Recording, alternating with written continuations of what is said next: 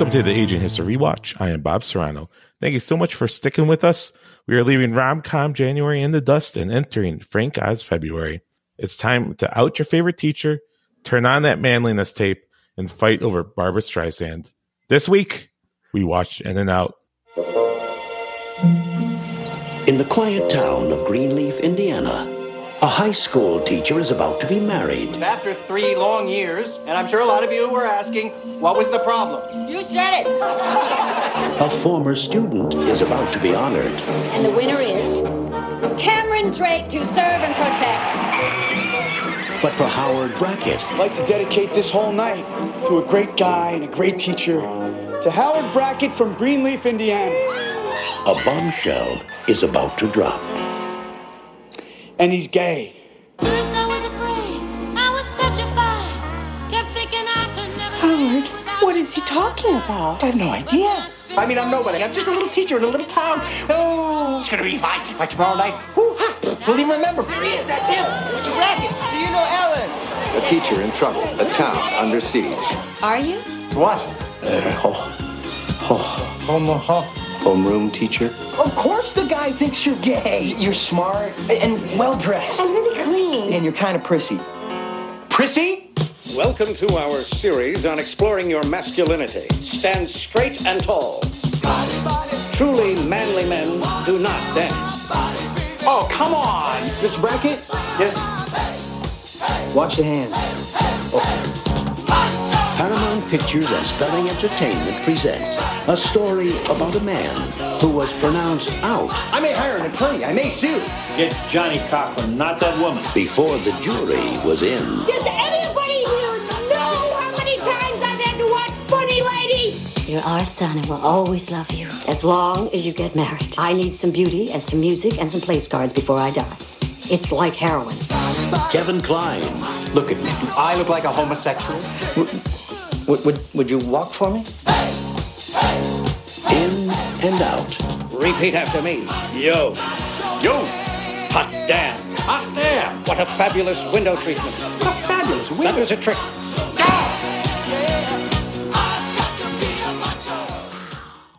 First up, it's Mr. Romantic himself, Toby Crines. How are you doing today?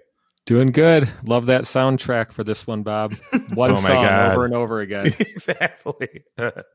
oh, well, thankfully we've we've got a murderer's row of aging hipsters on today to discuss uh, In and Out. First up, uh, you may know her from such episodes as The Empire Strikes Back, and you've got na- mail. It's Katy Classon. Hi, I'm excited How- to be back. Thank you, Katy. Good luck with the 49ers tomorrow. Hopefully, we'll see. Yeah. Finger, fingers going get too crossed. excited. yeah, don't get your hopes too high. No. And next, we have esteemed friend of the show and co-host of My TV Family is Robin Posey Leon. Robin, we saw each other about two days ago to talk about um, cheer, We did. a passion we both cha- uh, share. To- That's right. We tried to get Toby on, but Toby made it about 30 minutes before he just uh, turned it off. And so, Toby, did you want to kind of talk about what really upset you about cheer? You Who it's hurt been- you? it hurt. It hurt to watch. Uh, my wife had very like visceral political reactions, but I just found it to be dreadfully boring. So I'm Uh, sorry, everybody. I would beseech you to give it another chance, and I would like to apologize ahead of time because during the recording of that podcast, I may have implied that you were dead inside. So for that, I Well, apologize. that would explain it anyway. Right. Robin prefers to say that to your face, which he, I think she did during the single podcast as well. yeah. Uh, Speaking of, I think you guys only have me on to talk about Matt Dillon movies. oh, that's right. It's like uh, I, I did think about that. I was like, oh, Matt Dillon's playing Cliff from Singles as I can't get away from that guy. Oh, all I have to say to Toby, and this is uh, we didn't talk about it, and I wanted to, is uh hashtag F I O F M U. Did you remember? That's what they had on everything. Robin, are you not li- watching Cheer like I am? I guess not. Oh, that's their hashtag. It's on all that stuff. Hashtag Oh. F I O F M U. And it's a secret. It's a secret hashtag that they have that they share. Oh, I gotta I go think I figured it out. Yeah. Instagram now. I know. Yeah. May- Maybe, yeah. Worth a, worth a gander. right. All right, but before we get into the movie In and Out, uh, Toby and I have to do a little work. Toby, got exciting news. Hmm. What is something that people cannot do without? I mean, besides this podcast, hmm. I don't know, Bob. What? clothes. Hmm. Toby, humans over time have evolved to the point where we drape fabric and fur over our naked bodies to provide warmth and attract mates. That's so true. And the Aging Hipster Network has you covered. That's right. Uh, visit our storefront at teepublic.com slash user user slash aging hipster. Search for the aging hipster or find the link on our Facebook page.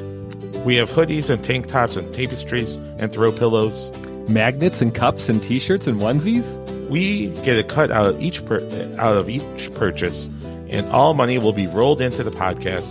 Though it's probably just going to be thrown into frivolous stuff like having illustrations done of me by artists in Ecuador and India. But please go in, please support us. Thank you, K- Katy Classon, for being our first um, shopper there. If you see Katy in somewhere around the Bay Area walking around with a aging uh, hipster uh, tank top, she is definitely the coolest person in the Bay Area. Hashtag us. Yes. using the Tag Bob mentioned earlier. We'll, Yeah. we'll mention you on the air. exactly. oh, I'm looking at the hoodie right now. It's super cute. I might have to get one. You better get it right now because it's on sale. Oh, all right. Yeah. And I what I I- learned is you might need to buy a couple things because the sale's really good and you might not have a cart that costs more than your shipping. Okay. they get you. Let's get into this movie. In and Out, released 19th of September 1997. A tagline, an out and out comedy. Toby, rate the tagline. Uh, this is this is gold. This is uh, this clearly uh, delineates what this movie's about. Uh, it was directed by Frank Oz, uh, written by Paul Rudnick. The, uh, the top billed stars are Kevin Kline, Joan Cusack, and Tom Selleck. Also has a bunch of other great actors. Frank Oz always has seems to have a lot of really fun comedic actors. Has Wilford uh, Brimley on it. Yes. awesome. Diabetes. Yeah, yeah. He's still alive. Did you know that? He's like. No, he's not. Yeah, yeah. He's he's alive. Um, and he's Let's younger an than Gene Hackman. Fact checker. Yes, yeah. Go check that. Check check that, Robin. Um, who else was on there? Um, Oh my gosh, so many good people. Who is- Debbie who's the mother? Reynolds. Debbie yep, Reynolds. De- Debbie Reynolds. Um, I spotted uh, Jerry from Succession. I don't know if you guys watched Oh, yeah. that. But yes, oh yes. oh, I'm sorry. I revealed a little bit too much of my obsession. that was out loud, Bob. Yeah. uh, J. Smith-Cameron. Yeah, only Mhm. for like one scene. Yeah. Bob Newhart. Oh man. Oh, Bob Newhart. Yeah. Who I saw live uh, less than a year ago. So I was gonna say, also still alive. Yes, very old. I saw him live on stage to a packed house in Minneapolis, telling the most dirty, racist jokes you've ever Oh. heard a man tell. Yeah, Oh, someone gave Grandpa a microphone. great. there were some moments where the audience was like, "Oh my god!" We're like, Grandpa unplugged. Yeah. My god. All right, the budget was thirty-five million dollars. I don't know what they spent that on. Maybe just salaries. But opening weekend, fifteen million dollars. Uh, it grossed sixty-three overall. It only showed in the U.S. And let's see what the consensus says for the critics. The tomato meter for critics has it at seventy-two percent. The audience score a little bit less, fifty-two percent. We're going to get into how this might not have aged the best. Mm. Uh, the the summary of this Might not. was yeah, it doesn't always find comfortable ground between broad comedy and social commentary, but lively performances, especially from Kevin Kline and Joan Cusack, enrich In and Out's mixture of laughs and sexual tolerance. So I agree with that. this came out in 1997. What was happening in 1997? Well, Toby and Bob were finishing up, finishing up a triumphant senior year at our high school, Richmond Burton Community High School, Mean Rocket Machine. Toby, uh, captain, uh, he was the captain of the basketball team, weren't you? Yes, I was Bob. Uh, led led them to another first round exit in the playoffs. uh, uh, and then I started a school musical. Also so true. Yep. What was the Um, musical, Bob? Schoolhouse Rocks Live. Uh, I was the only one that really auditioned. Toby sort of auditioned, but he couldn't be there a lot of time because he was busy with basketball. Um, so Toby did a did a um, I did two numbers. I did uh, Zero My Hero and uh, Verb That's What's Happening. yeah. I did. Uh, I'm just a Bill. Classic. Um, yep. It's a good one. Yep. Conjunction Junction, please. Yeah, say yes. Junction, Junction, yep. That is incredibly my jam. Yeah. Yep. oh, and yeah. then like the 5, 10, 15, 20, 25, 30, 35. So By the way, Three you, is a magic number. Oh, so good. Have you heard the Blind Melon version of Three is My Magic Number? I have indeed. So good. So good. uh, maybe not uh, like Richard Burton good, but I guess I get one. Um, I know that I have a habit of derailing this to TV, but have you watched the show Encore? Have I asked you this already? Oh no, I want to. Oh, it's so good. It's people reliving their high school musicals as grown-ups now. I did watch an episode after you. I watched uh, the first episode after you Yes. uh, mentioned it. Good stuff. I know I'm like a broken record, but did you watch the Annie one, Toby? The- the- no, The well, sun will what- come out tomorrow. I I think it was uh, was it Oklahoma or something? Oh, Bob, you gotta get on Oh. that tip. Okay. Sorry, Oh, go on. I'm going to try. it. Okay. All right. 1997. Robin. Let me guess. College. I was in college. flannel. Yep. Some For sure. Some. Were you in a basement somewhere smoking doobies? Um, that was not my college experience. I did not go to college on that 70s show, but um, no, I was at college, and um, I feel like that was not a big um, theater movie watching time in my life. I did not see In and Out in the movie theater, but I do remember it being kind of a talked about zeitgeisty thing. Yeah. All right. And then Katy, what were you doing in 1997? I um I was in the third grade, and uh, my third grade did a theatrical dance show called Boogie for Books. So I performed in that. You know, uh, uh, when I was looking at the notes, I um how it, the sentence is structured. I saw boogie, and I filled in with nights. and the rest of was like, what they like?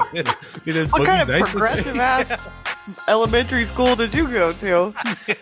California. Who knows? Like, oh. All right. 1997 top record of the year was "Change the World" by Eric Clapton. Top grossing mu- movies: number one, Men in Black. Number two, The Lost World, Jurassic Park. Number three, Liar Liar. Number four, Air Force One. Number five was Titanic. Um, now, Titanic was is only number five because it was released so late in 1997 that it continues to make all the money in 1998. Uh, and then two re-releases: uh, Star Wars: A New Hope for the 25th an- anniversary edition, and then they released The Godfather, and that was number seven. Other notable movies, I can't even like. My mind almost exploded when I saw this. Was Face Off Yes. with Nicolas Cage and John Travolta, which oh, I think we. I, I almost like was like everyone stop. We gotta watch Let's Face go Off watch right Face now. Off. yeah. And then I saw Con Air, and I was like, wait, Or guys. Nick Cage. Oh, yeah. yeah. Oh my god, the Nick, the Nick Cage Renaissance. Oh, I just love it so much. And then Austin Powers was that year, which was huge. Was like very like influential. We all Mm-hmm. did those. And then of course, um, Jerry Maguire, Toby. Uh, uh, you had me at hello. Yeah. Sorry, I know Robin hates hates you had me at hello. It's the pits. Go on. Uh, and then that was 26 that year, right behind the Fifth Element, which is like another one of my favorite movies. Great. Love the Fifth. Element. Yeah, We should do Fifth Element We should. We should do Face Off, Con Air, Fifth Element. Like, all in the same episode. yeah. Yikes. I- That's I a lot mean, of star power, gentlemen. it's- You know, the Oscar winner for uh, movies from 1997 was Titanic. Basically, James Cameron dunked on everybody at the Oscars. Um, but we are kind of talking about the Robin brought up some of the zeitgeist that uh, during that time, which In and Out was definitely a part of because it also uh, just wanted to kind of mention that during this time kind of represented a few steps forward in terms of LGBTQ representation. During that year, Ellen came out as uh, as gay on her sitcom in '97. I remember that was that was pretty huge. Uh, Rupert Everett also had a large role as a gay man during uh, My Best Friend's Wedding. Uh, next year, Will and Grace was going to come out, and then other movies kind of coming out during the late '90s. Uh, the Birdcage, To Wong Foo, Thanks for Everything, The Object of My Affection. Um, a couple years earlier, Philadelphia was released, and Tom Hanks won an Oscar for his uh, performance. That uh, his speech at the Oscars, where he where he thanked, um, a, well, a gay teacher, like a gay teacher of his and a gay friend, classmate, is what influenced uh, In and Out being made because they saw that and they're like, it just it started the ball rolling, and that's really where they got the idea.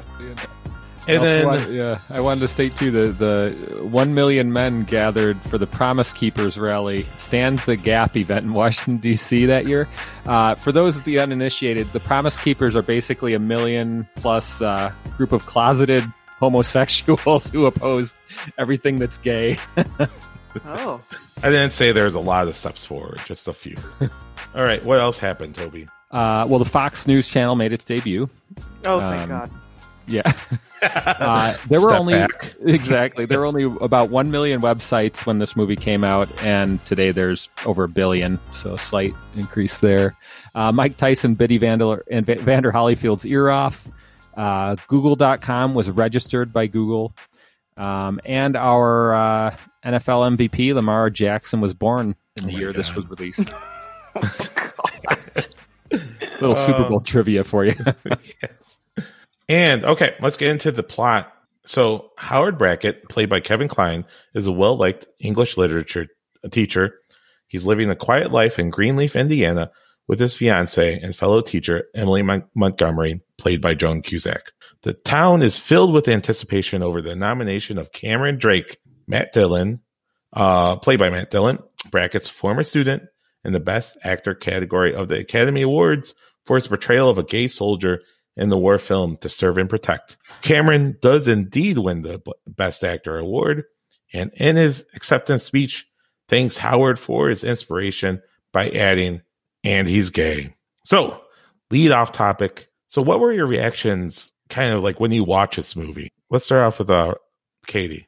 So this is the yesterday was the very first time I'd watched this movie, Ooh. so I didn't have the experience of seeing it in in a time where maybe it was a little different. Um, so so a lot of the movie I was like k- kind of uncomfortable cringing and torn between like do I laugh or do I make a weird face? I don't know what to do. Um, but it was entertaining and I I intentionally didn't look up anything about the movie to find anything out about it, so I was completely surprised about the whole plot line and everything as I watched it. So it was, I mean, I was entertained, Yeah. but I did How about you? a lot. Yeah. Absolutely. How about you, Robin? Um, I will. I'll start out with the positives. Uh, as we mentioned, the cast was stellar. Um, I adore Kevin Kline. He's one of my favorites of all time.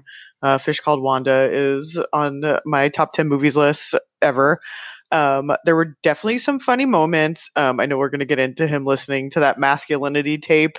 Um, so there were some laughs, but man, I know it was of a time, but there are just so many like lazy gay jokes and stereotypes and kind of like the limp wristedness of it all. Uh, class, page uh, 58. Yes, learn learn all you, all you can. Mr. Brackett? Yes?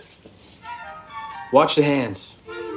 Oh, uh, good good point. Um, so yeah, that's I'll, I will leave it in that time, in that era. Robin, would it surprise you that the writer, Scott Rudnick, is an open gay man? Mm, no, I'm, and now that you say that, I wonder if like Tom Selleck was supposed to be his proxy. He's just like, I'm writing myself as Tom Selleck. It's I like- mean, yeah. wouldn't you? Yeah. And Uh, then yes, also- I'd like to cast myself as the sexiest man alive. Well, and without- Tom Selleck without his mustache was was an interesting experience. Good, good, look, good. I have this written down somewhere. Uh, yeah, Oh, uh, yeah. the worst mistake in cinematic history. I think you said. Yes. I uh, LOL'd when I read that. Right. Is but isn't that true? Like that that mustache, like that's There's Tom some Selleck. lucky trash can somewhere with the shards of his mustache. Yeah. Well, and, and he, he was like almost hard to recognize, like Yeah. if you are more accustomed with what Tom Selleck looks at like today. Because we were watching it, I said he looks so weird without his mustache, and he was like, "Oh my gosh, it's Tom Selleck." Like Alex was shocked. I mean, he Yeah. recognized him as familiar, but without the mustache. Right. It's, Harder it's sort it together. like he did that on purpose. Like he's like, people think I'm gay without the mustache, but with the mustache, I'm Tom Selleck. Um, Or was this one of the moves where, like, you know, an actor gets typecast and they try, to, Yeah. like, like no one will Carrey recognize me now. exactly. I don't know. Oh. I was a big fan of. I still am a big fan of Tom Selleck. I loved like the Magnum PI look. He is the only Mm-hmm. man who can pull off just a straight mustache. Um, I think he and Monica, Richard and Monica, should have ended up together forever on Friends. Sorry, Chandler, you can beat it. Right. Um, but yeah, that was Right. real weird to look at. You know, speaking of getting typecast and Austin Powers, I don't think Mike Myers has ever played like anything but the Mike Myers, Austin Powers stuff. You know, like has he ever done a serious like, like you know, mentally challenged male role? Like, His Oscar Ugh. bait. Um, no, unless you're counting. Uh, so I married an axe murderer as Oh, uh, serious fare. the love guru? You know, like, you know, don't forget that. classic. That would be worth doing here. All right. So we all agree that Tom Selleck without the mustache is like Samson without his hair. Yes, Or Thor yeah, without his hammer. you know, Thor without his hammer, all that kind of stuff. Oh, but anyways, um, Toby, you you, you kind of texted saying that this was kind of like a period piece.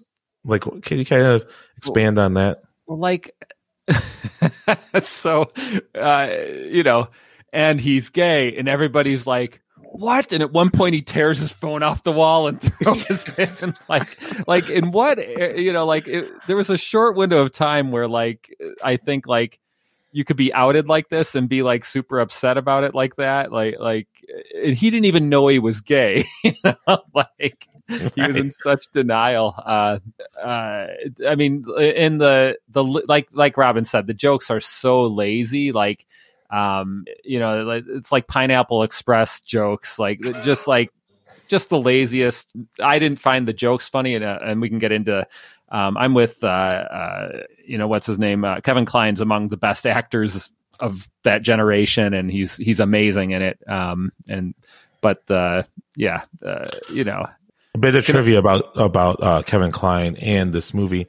Was that the Oscar that they used was his Oscar from A Fish Called Wanda. He brought it in Oh, because he's a team player. He brought that it is in. a fun fact. I did like the Glenn Close moment. They uh, there was a lot of good, real Oscar vibes going on there. Yeah, you know it's it's interesting. So when I was watching it, and then um because it was based in the Midwest, and as we've talked about multiple times, Toby and I came from the Midwest, probably a town smaller than this Greenleaf, Indiana. That was probably a Really? metropolis.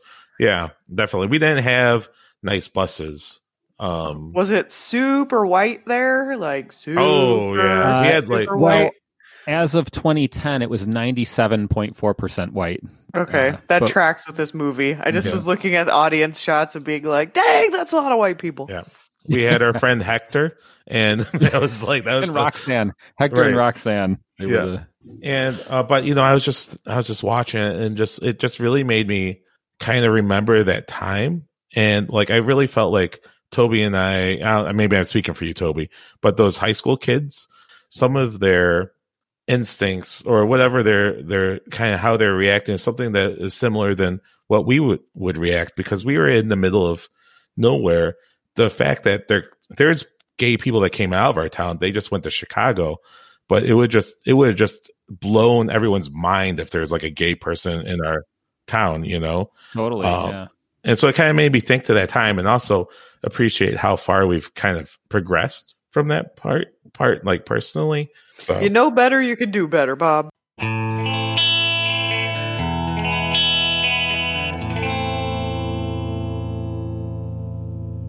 okay so toby kind of came up with a brief history of outing which is pretty interesting. Uh toby did you want to get into it Yeah, um, so I just have a couple bullets here. So I, I thought one bullet point that was interesting was like in the '60s, uh, gay rights groups were outing people because they they felt like it would help their cause, and these were extreme, you know, the extremist groups like Harvey Milk outed uh, this guy Oliver Sipple, who was, uh, you know, saved Gerald Ford's life at one point, but um, st- uh, you know, Gerald Ford was against whatever Harvey Milk was doing. And um, Laura Ingraham, 1981, she's like a you know right wing Republican uh, person now, but she like went into a as like a reporter back in the day. She went in and secretly tape recorded this like co- college groups, you know, this gay rights groups stuff, and then she outed everyone in the meeting.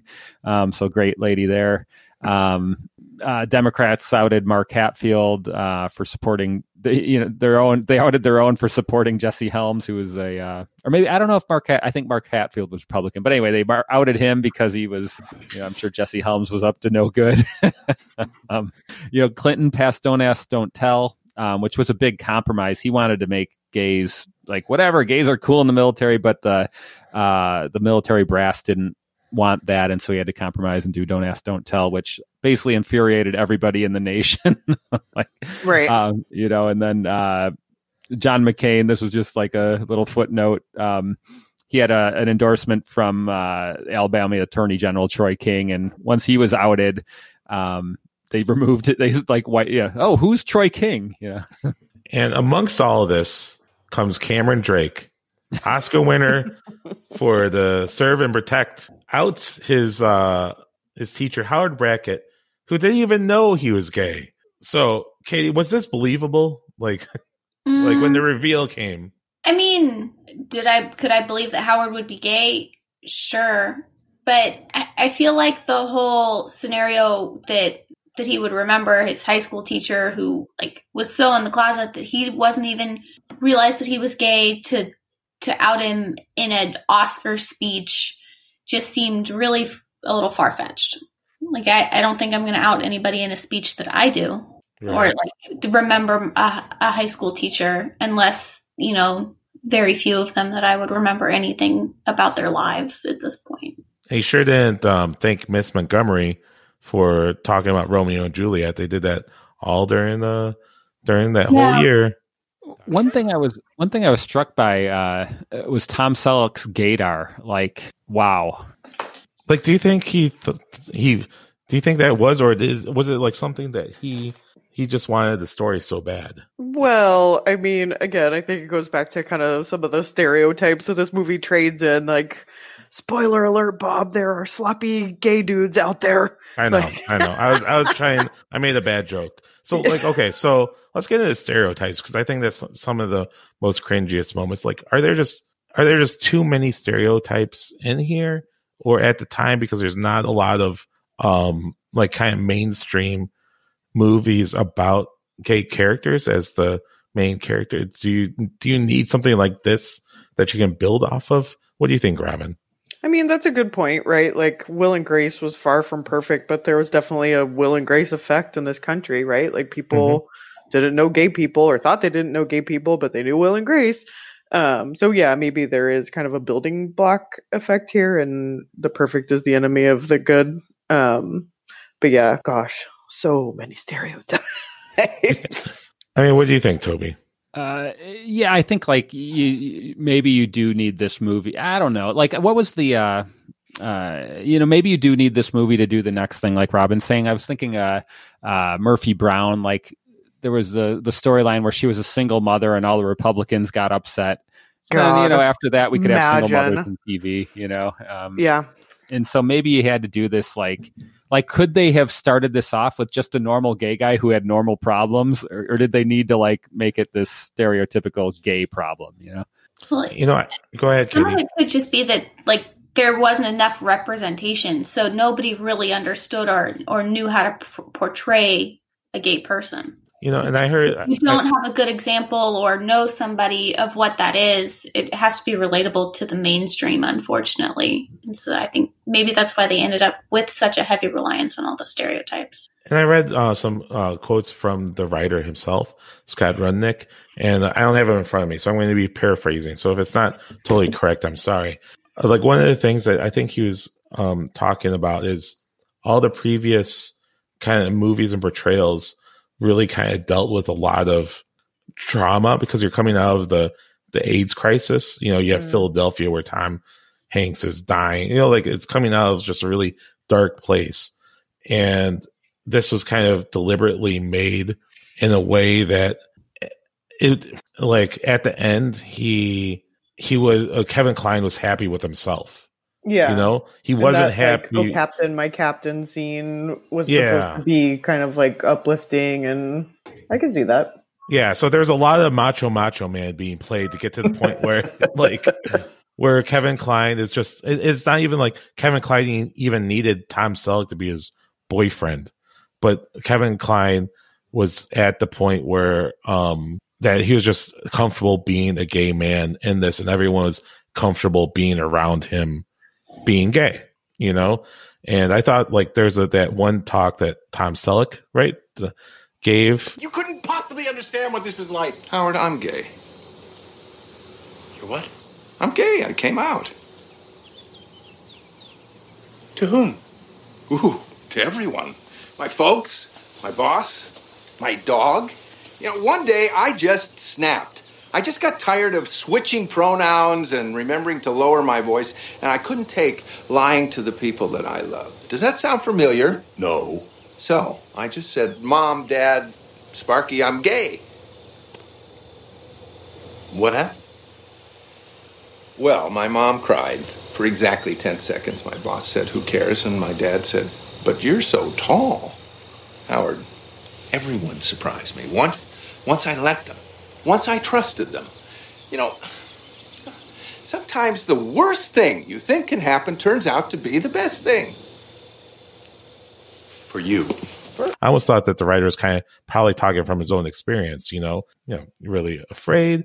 But then when I did, it wasn't bad. So I don't know if those are kind of the kind of the the redeemable nuggets in there in between like people fighting about Yentl. Um, but like, So much Barbra Streisand. So much Barbra Streisand. Uh, Uh, I would say this regarding Macho Man. So I went and saw Priscilla, Queen of the Desert, which is like a musical about gay people. Um, and there they played Go West by the Village People, which I had never heard until I went to that musical. And I was just, they could have thrown that in here next to Macho Man, and I would have been more happy. they could have um, diversified the soundtrack a little bit. Like in the Navy and uh, what, what other Village People songs could they have added? I mean, they could have added another artist. Say, like it doesn't have to be all all be Village People. What? like Frank Oz is like it's like oh gay village people. Okay.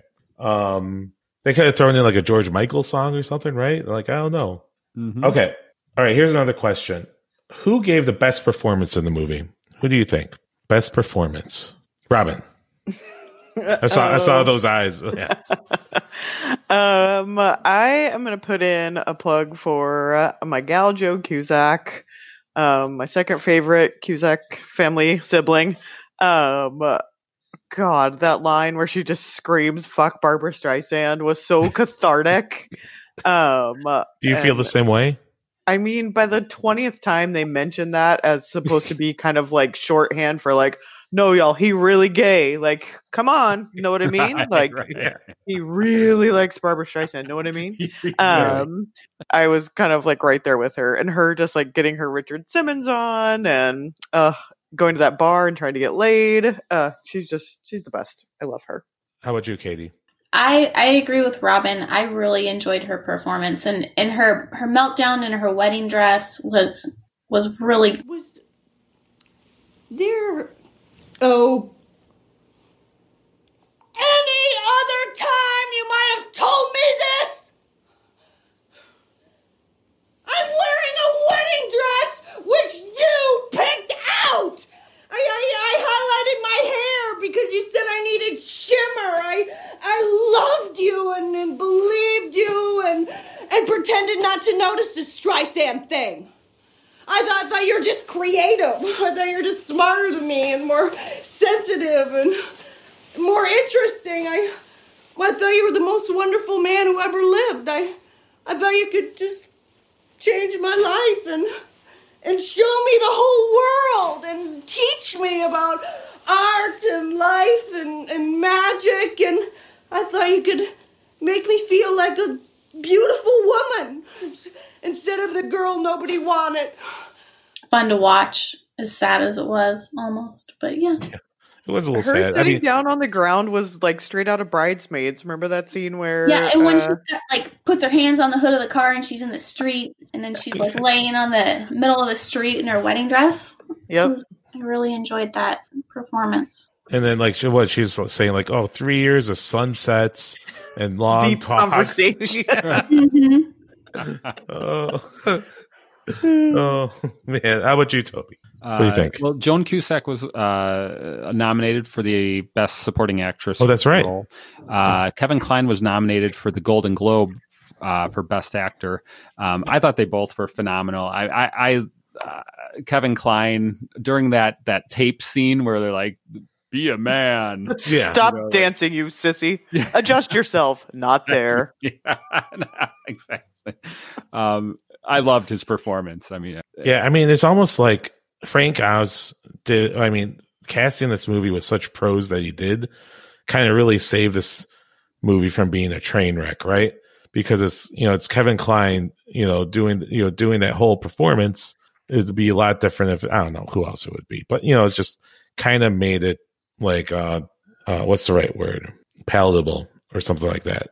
It could have been a thousand times worse, right? In terms of uh being a, going into stereotypes, being just really kind of tone deaf. But I Mhm. mean, they just had excellent performers just performing great, you know? Well, and, and it probably gave it some weight, you know. Like I think, like to be even be nominated at the Oscars, people, the voters of the Oscars, had to feel like they were making a political statement, and you know, it was probably all packaged into it.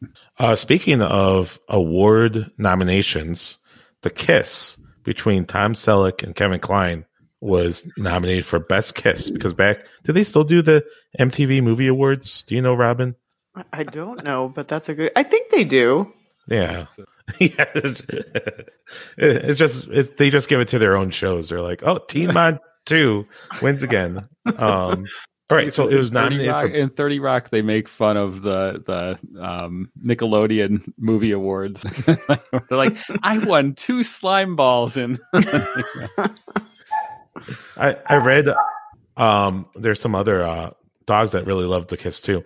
But I was reading um an article about when they were kind of first showing the uh the movie and when Tom Selleck and Kevin Kline were kissing that in the first kind of, you know they do the test audiences and people are just like losing losing their shit like there's just like this like teen boy um was like like crawling like over his his like seat to get away from it and then um Are you serious? yeah so they're just like freaky. Uh, not everybody. It wasn't like it was like pandemonium pandemonium and like they're like like ripping up like chairs but there's a bunch of people are like holy cow.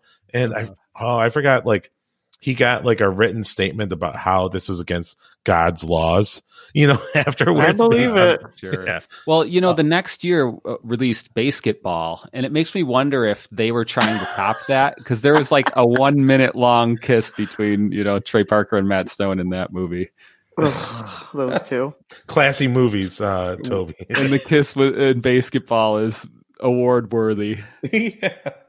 I did not feel that the kiss was 100% consensual when it, as it went down. I mean, I know he got into it eventually, but that was something. It, it definitely started with a level of uncomfort. Like, Mhm. mm, Yeah, we. I feel like we kind of lucked out that he ended up being gay because like he did not seem into it. That would have been real bad. I did notice at the very end of the kiss, like he's fighting it the whole time, but then at the very end he wraps his leg around and it's like, Yeah, his leg Well- goes up. hmm Maybe it's just Tom Selleck. If Tom Selleck is kissing anything, he's That's swinging true. that. He's swinging it. You're He's feeling the chemistry. smoothness of his upper lip against Yeah. yours. Like his face just gl- glide, like kind of glided right in for you know, like Maybe Kevin Kline requested he shave the mustache. I need to do a little more research on this. yeah. It's like I don't want to be tickled. I mean, you guys have beards. You know the struggle. No, I, Your I no, I don't because no, I play by uh Pretty Woman rules. No kissing. Bob, you I'm- minx. yeah. Okay. Which of these actors should have won the best Oscar, the best actor Oscar? Um, there was Paul Newman for Coot, Clint Clint Eastwood uh, for Codger. He's been doing that for the last 20 years. I mean, talk about knowing your brand. right? Michael Douglas for Primary Urges, another brand. Uh, there's Cameron Drake, and then Steven Seagal for Snowball in Hell. Snowball in Uh, hell. uh, I mean, I when I heard Michael Douglas, I thought they were going to stick with the same Coot Codger, you know, old bat, because Michael Douglas now is, you know, bless his sweetheart, kind of a old fart. But they were, it was so long ago. It was back during his, you know, hot and sensuous days. Fatal Attraction. Oh yeah.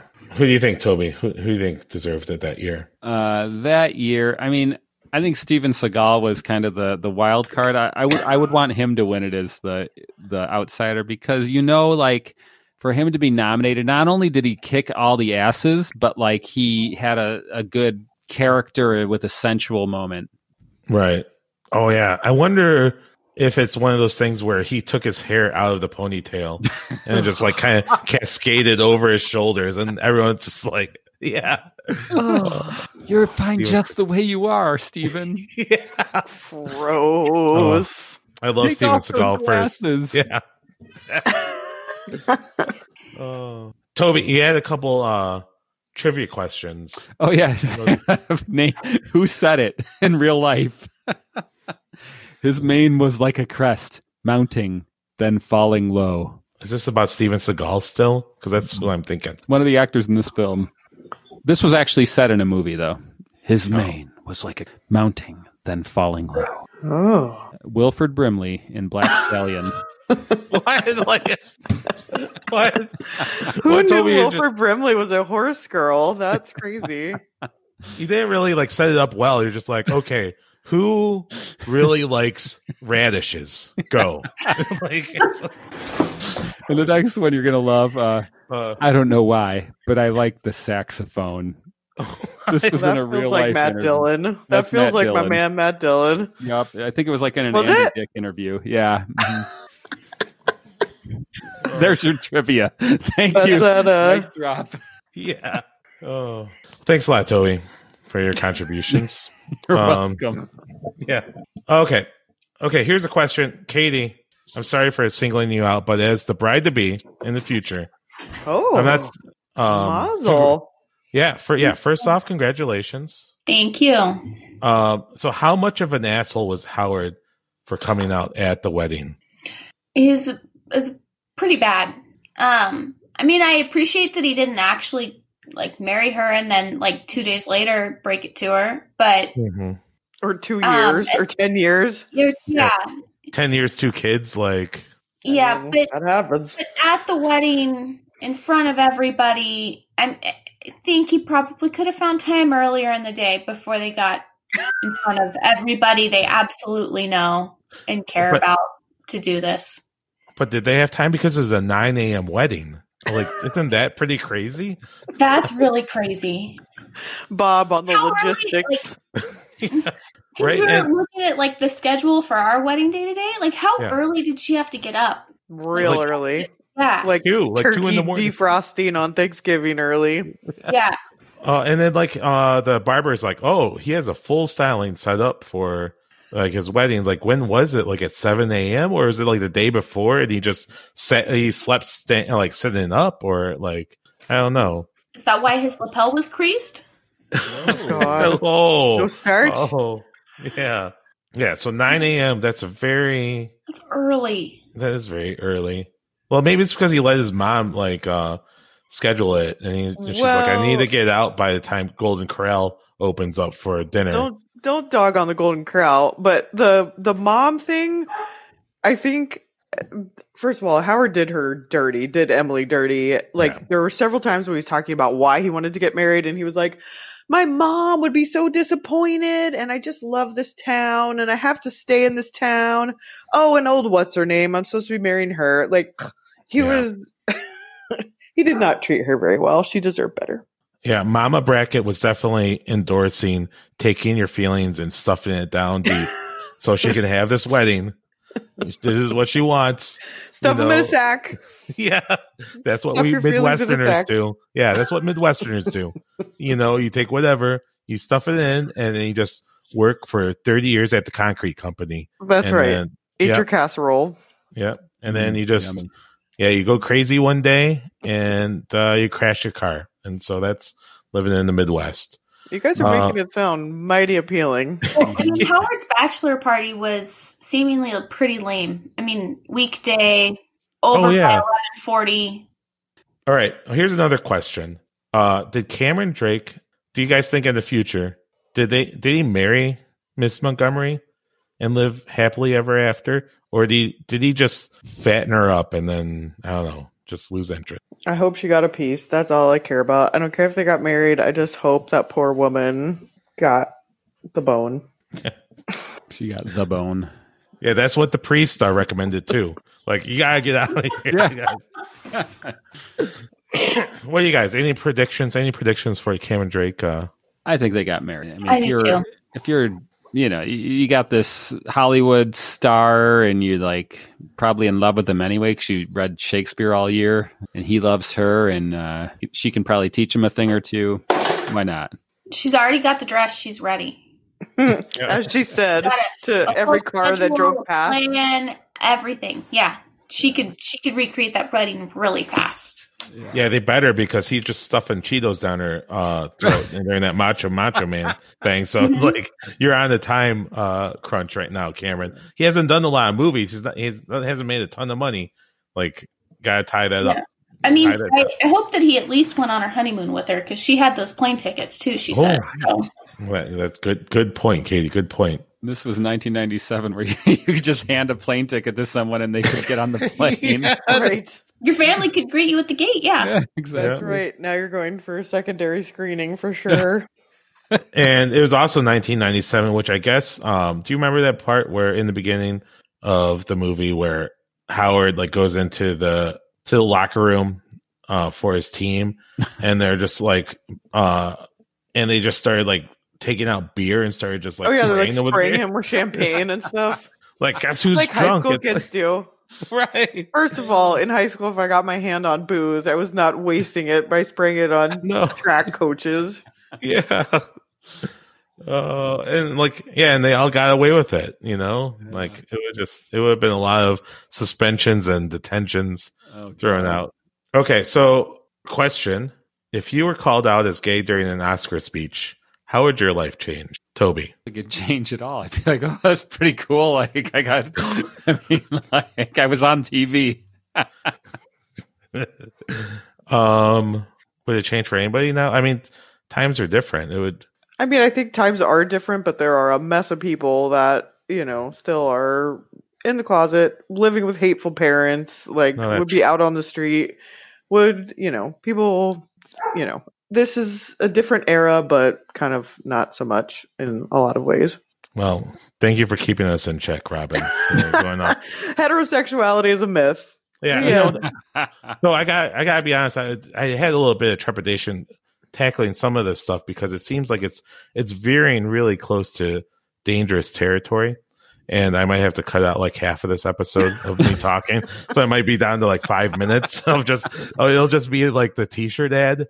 Um, but it is, it is, uh, yeah. So I just want to let everyone know I'm an ally. You know, please don't hate me. Um, but yeah, I think it's it, it no matter what, it is kind of heartening to know like where we are now. I know it's not perfect. There's still a lot of um places there's still a lot of um places we can improve our society. And sometimes it feels like we've we're kind of sliding back and kind of falling into abyss like we're on the precipice of like Armageddon. But 20 years ago, like just think about that like you know like young Bob back then was you know, like my mind frame is totally was changed in 20 years and hopefully in about another 20 years we'll see another step uh, in the positive way um Bob, that was beautiful. you think well good we'll keep that in with the t-shirt ad. t-shirt ad so by that yeah that bit could stay. yeah um so even though some of this stuff kind of like makes you kind of feel uncomfortable made me feel uncomfortable in a way it kind of made me feel good as well um You got to talk about these. Yeah, exactly. Life in 2020 is a dumpster fire. exactly Well, and I think it's Uh, hard too. Like like 20 years ago, I was a total. I mean, like like Bob was saying, like I'm sure we were surrounded by gay people that were in the closet, and I was probably a total asshole, like you know, saying all these like you know mean things about gay people or whatever, and um, I feel horrible for my you know everybody who experienced me 20 years ago. Yeah. All right. So last question. I think this. Did you put this in, Toby? Where uh, Gaggles will be? I thought it'd be way better than the speech you just gave. Oh. On a lighter note, yeah. They yeah they just kind of let back then uh, security wasn't a thing in 1997. They just let the t- uh, like the journalists run wild, just like that was You know. crazy. I did notice that. I was like, oh, they're going to keep them outside the school doors. And then, like, boom, they're standing outside the classroom. I was like, first of all, how did the kids get in? Yeah. yeah. How did the kids get in there before the bell? That's my first question. But yeah, that was crazy. And my second, the second question for me was like, why did they stop at the classroom door at the point where they're just, go, just go in. Right. Yeah. There are no rules. Oh man. Okay, so we're at the end of the episode. Um, so I I think um, we talked about our reactions and a little bit how um did we talk about how we liked the movie? I don't remember. I know that Katy said that she was kind of bewildered at first, but I don't know if Toby. So let, let's kind of go over kind of for Toby and Robin. What it, did did you guys see this movie before, or is this the first time? Toby, was this the first time? This was the first time for me, and uh, you so know, what were your thoughts like after everything we talked about what are your thoughts about It was about a the movie? serviceable movie. Um, you know, I think like the jokes were not good. It- well, not some of the jokes were. You know, the gay jokes were not good, with the exception of, um, you know, the the tape was great. I mean, that was just a funny. Whoever wrote that deserves a medal. like, you know, like the window treatment like oh look at the window treatment oh that's That was window yeah. treatment. Like, gotcha yeah, like somebody snuck that in because that's that was the only smart humor of that the of the gay jokes, probably. You know. Um, i don't even know what a window treatment is so So I, I would I, I would say it was it was a serviceable movie. I, it wasn't bad, it wasn't great, and I think you're right. Like the acting saved it, you know. I mean, there were great performances. what do you think robin what are your thoughts about the movie overall I'm just wondering, does Kevin Kline still act? What have we seen him in lately? Just as a side note. oh Um. Anyway. Oh i'll look it up while you go Thank you. um, I, I mean, I think it's like with a lot of things, right? Like you're looking at it through 2020 eyes on a 1997 movie, and I mean, I very much remember being like interested in pop culture at that time, and I think I'd seen maybe bits and pieces of the movie. So I don't think looking back, I'm like, this is atrocious. I can't believe such a film was ever made.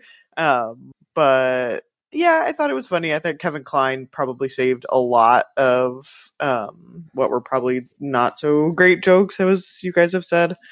Um, but yeah, we'll call it a building block. How about that? There you go. and uh kevin kline he's been kind of uh slowing down he's not retired like gene hackman his last film role was he played uh one uh he played Belle's father in uh Beauty and Beauty and the Beast in 2017.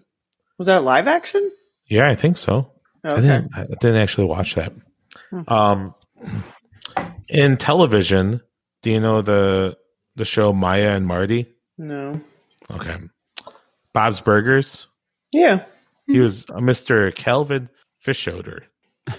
I'm glad he's still getting work. That was my. But I think him and Phoebe. Cates are just like raising their kids and just oh being yeah, married. I forgot those two are a couple. Yeah, she's like yeah, she's twenty years younger, so Oh, she's really? just yeah. He's seventy three. Good for you. So yeah, he's Yeah. So I mean, it's nice. It's not like he doesn't really. He probably doesn't need to really work that much. You know, he did his work. He's got that fish called Wanda money. Yeah, exactly. All right. How about you, Katy? After all this, like, what are your f- kind of final thoughts about the movie? Um, I mean, I would say overall I enjoyed it, and I was um, it, it was entertaining. And if you you look at it as a building block in 1997, it's it's not a terrible movie. But if you look at it in with a 2020 point of view, it's a lot more cringier. Right. Well, I think that's like one of the reasons why I threw this in here is because it kind of made you kind of think about where you were and where you came from. Um, at least it did for me. So I thought it was at least interesting in that uh, respect. um, to kind of review and uh, put out there. It's for our one listener out there. Um, Beto. kind of What's up, Beto? Um, oh, did I even tell you? Like my youngest son, we call him Beto. Oh, Yeah, but he's Roberto. So about 50, 50, uh, a 50% named after, we call him Beto uh, for the uh, politician, 50% because that, um, after my, after my dad. So, so there's my bona fides as a Beto supporter, Robin. So you can put down the pitchfork. well, um, thanks so much, guys, for coming on. I had a lot of fun uh, talking about this um, for the movie. Uh, next, next up is going to be Dirty Rotten Scoundrels. We're getting yeah, Steve Martin, uh, Michael Caine. Oh, what's the female actress? God, what's her name? She was in everything. Yeah, this is this is one of my favorites, though. The Dirty Rotten. Not Phoebe Cates. We'll just say Phoebe Cates. I know it's wrong. Um, really looking forward to that. Uh, Katy, good luck with the 49ers tomorrow. Toby, good luck with uh, whatever it is you do. Thank you. and Robin, it's a pleasure. Thank you so much. Thanks, Uh, guys. Yeah, and thank you most of all, listeners, for coming on and listening. Uh, the Aging Hipster rewatch is written and produced by Bob Serrano and Toby Crines, edited by Bob Serrano. Theme song was written by Ryan Reed. Join our Facebook page to keep on top of all the hip, Aging Hipster news. Go to our Tiba public shop and buy a pillow or like a big tapestry on canvas, whatever it is. Thank you so much for listening and have a great evening.